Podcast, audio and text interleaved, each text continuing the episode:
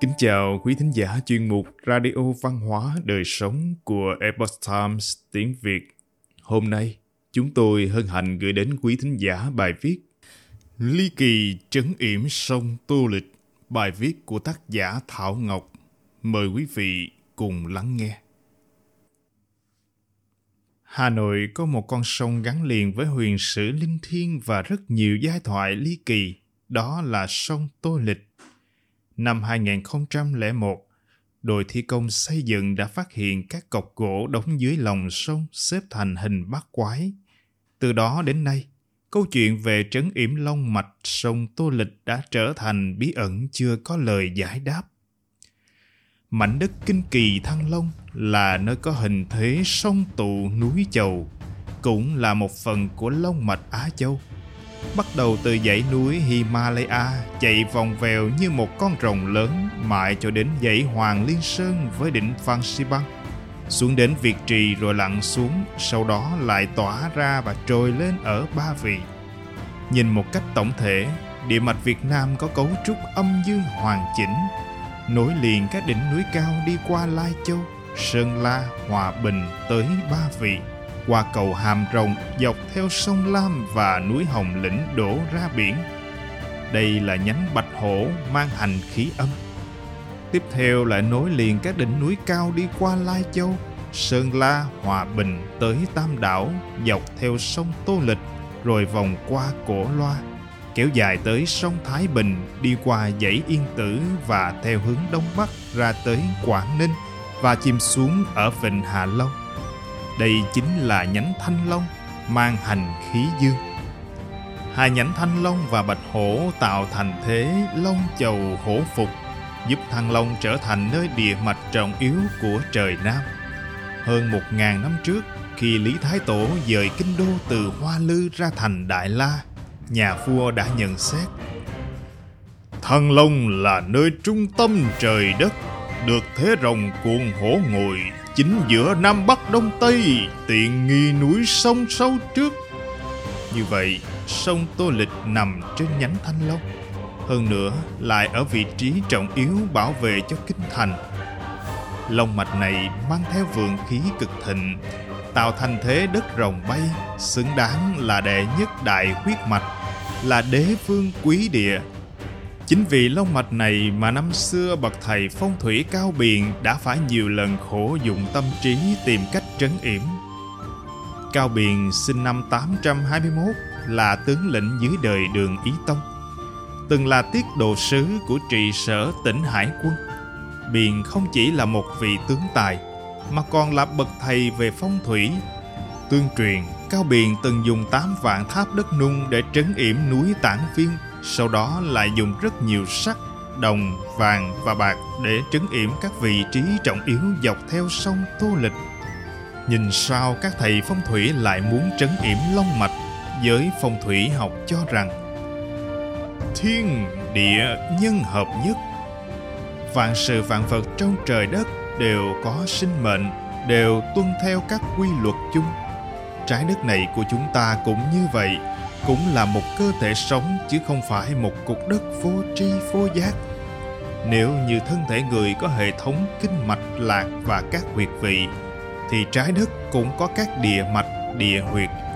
Trong đông y, châm mạch hoặc điểm huyệt có thể đả thông hoặc làm tê liệt một bộ phận nào đó của cơ thể, khiến bộ phận đó không thể cử động được. Phong thủy cũng tương tự như vậy trấn yểm có thể làm phong bế hoặc ngăn chặn đường đi của nguyên khí trong long mạch. Phong thủy học cho rằng nguyên khí cũng giống như hệ thống kinh mạch trong đông y. Khí gắn với nước, nước giúp khí di chuyển, nước đi thì khí cũng đi, nước dừng thì khí cũng dừng. Sinh khí mạnh nhất là ở nơi giao hội của nước, nhất là nơi các dòng sông hội tụ vị trí được coi là nơi cao biển trấn yểm cũng là ngã ba sông, điểm giao hội của sông tô lịch và sông thiên phù.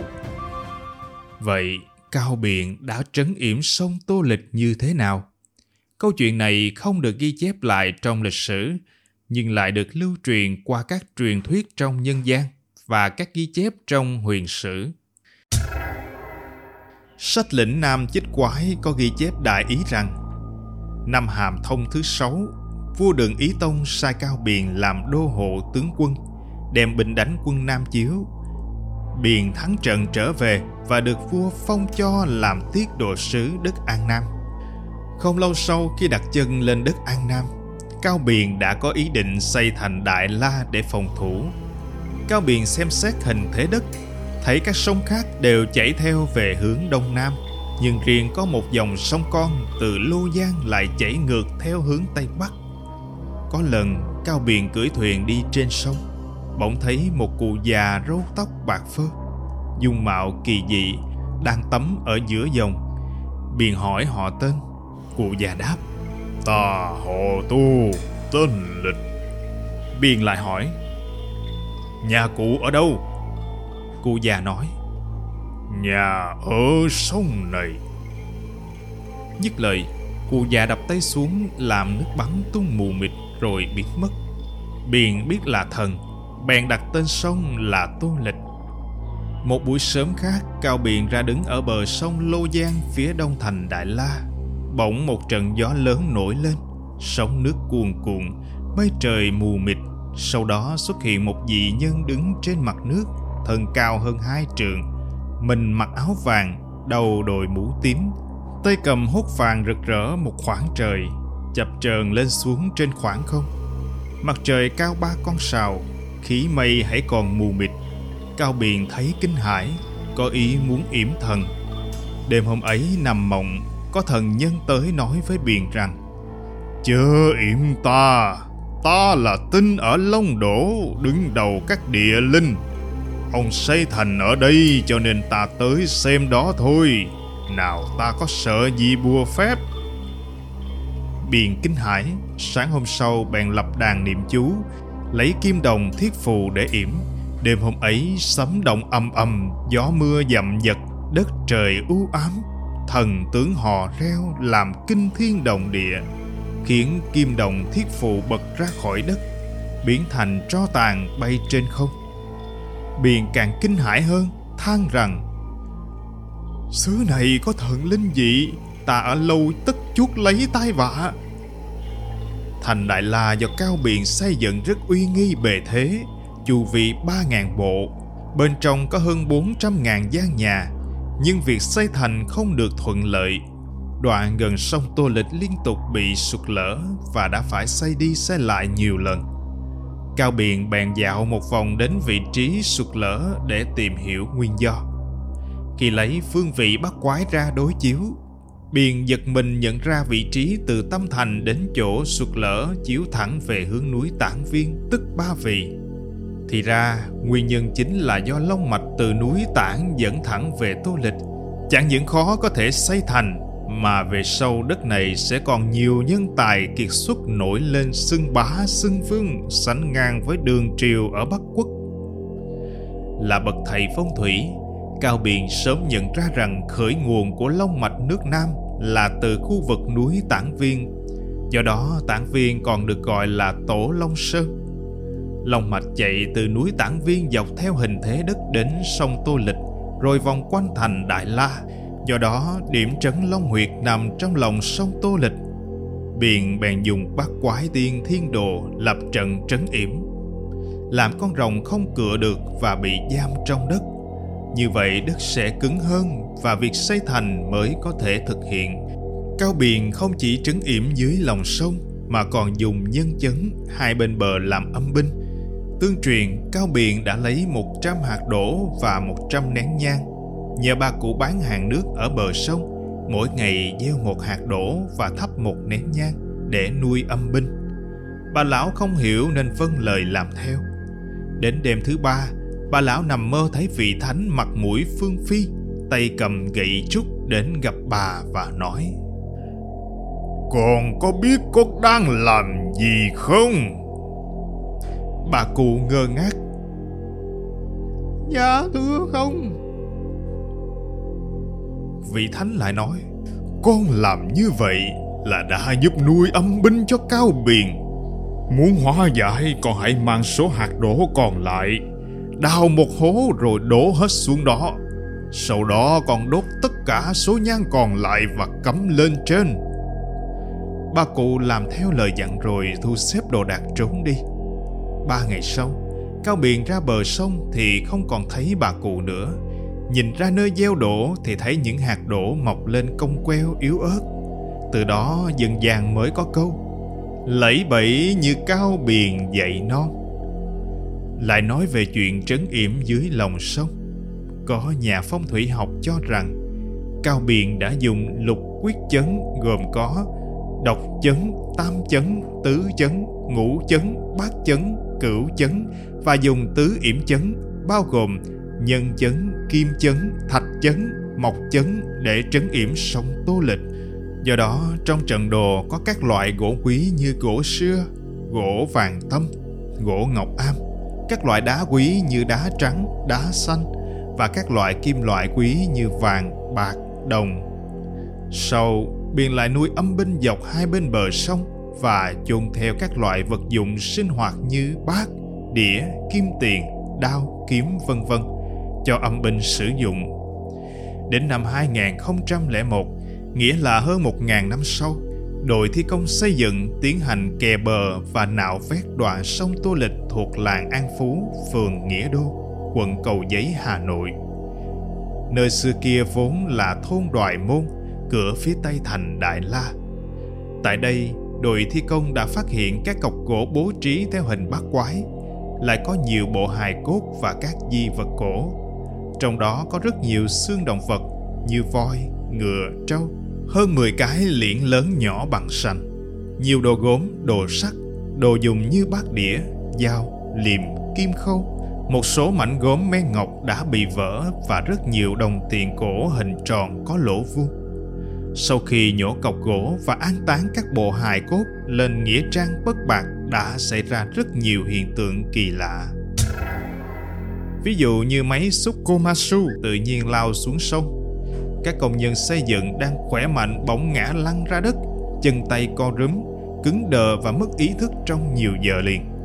Thân nhân gia đình của các công nhân trực tiếp ngụp lặn vớt hài cốt và nhổ cọc dưới lòng sông cũng gặp các tai nạn thảm khốc. Sự việc lên đến đỉnh cao khi có tới 43 công nhân đã phải bỏ làm việc tại công trường này. Nhiều người cho rằng tai nạn xảy ra chỉ là ngẫu nhiên. Những người không tin vào phong thủy còn nói rằng trấn yểm chỉ là điều nhảm nhí, nhưng cũng không có ít người than rằng đó là do phạm vào trận đồ trấn yểm của Cao Biền năm xưa. Sự việc đã xảy ra hơn một ngàn năm rồi. Người xưa đã khuất giờ chỉ còn các bụi thời gian sự thật đằng sau câu chuyện trấn yểm ly kỳ ấy là gì có thật là trận đồ của cao biền hay không và chăng nếu có, thì mục đích thật sự để làm gì? Lời giải cho hết thảy những câu hỏi này, kẻ hậu thế chúng ta không thể biết. Chỉ có thể chấp nối từ những thuyết lưu truyền trong dân gian để mò mẫm và suy đoán mà thôi. Cho dù bạn có tin phép thuật hay các trận đồ phong thủy hay không, thì cũng không thể không thừa nhận rằng, trong lịch sử quả thật có những bậc cao nhân trên có thể hô mưa gọi gió dưới có thể yểm mạch tầm long, lợi dụng thuật pháp mà làm hưng vượng hay suy bại một quốc gia. Không chỉ riêng cao biền mà những bậc cao nhân của nước việt như thầy địa lý tả ao, thiền sư từ đạo hạnh, hòa thượng nguyễn minh không, vân vân, đều là những nhân vật có thật trong lịch sử. Huyền tích về họ vẫn được ghi chép trong các thư tịch cổ và được lưu truyền qua các thời đại đến đây có thể sẽ có người thắc mắc, nếu trấn yểm có thể làm quốc gia hưng thịnh hay suy bại, vậy thì có thể dùng phong thủy để trị quốc được không?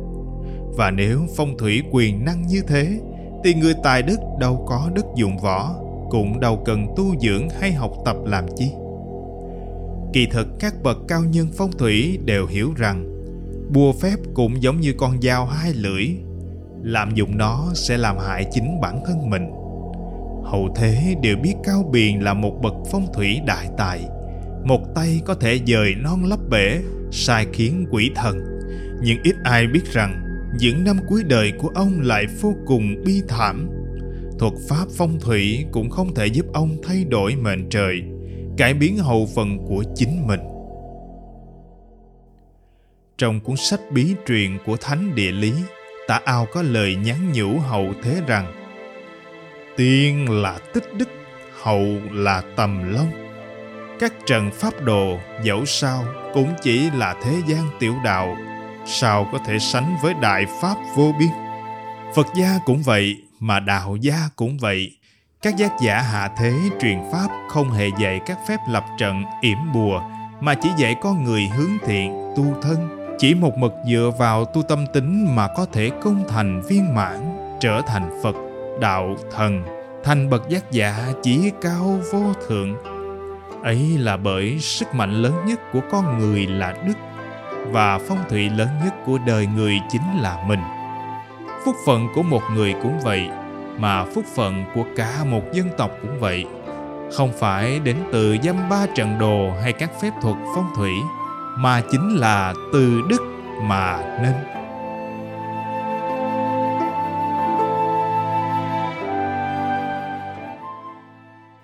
Quý thính giả thân mến, chuyên mục Radio Văn hóa Đời Sống của Epoch Times tiếng Việt đến đây là hết. Để đọc các bài viết khác của chúng tôi, quý vị có thể truy cập vào trang web etviet.com. Cảm ơn quý vị đã lắng nghe, quan tâm và đăng ký kênh.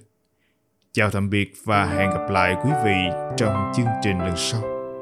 Kính chúc mọi điều bình an và tốt lành đến quý vị và người thân.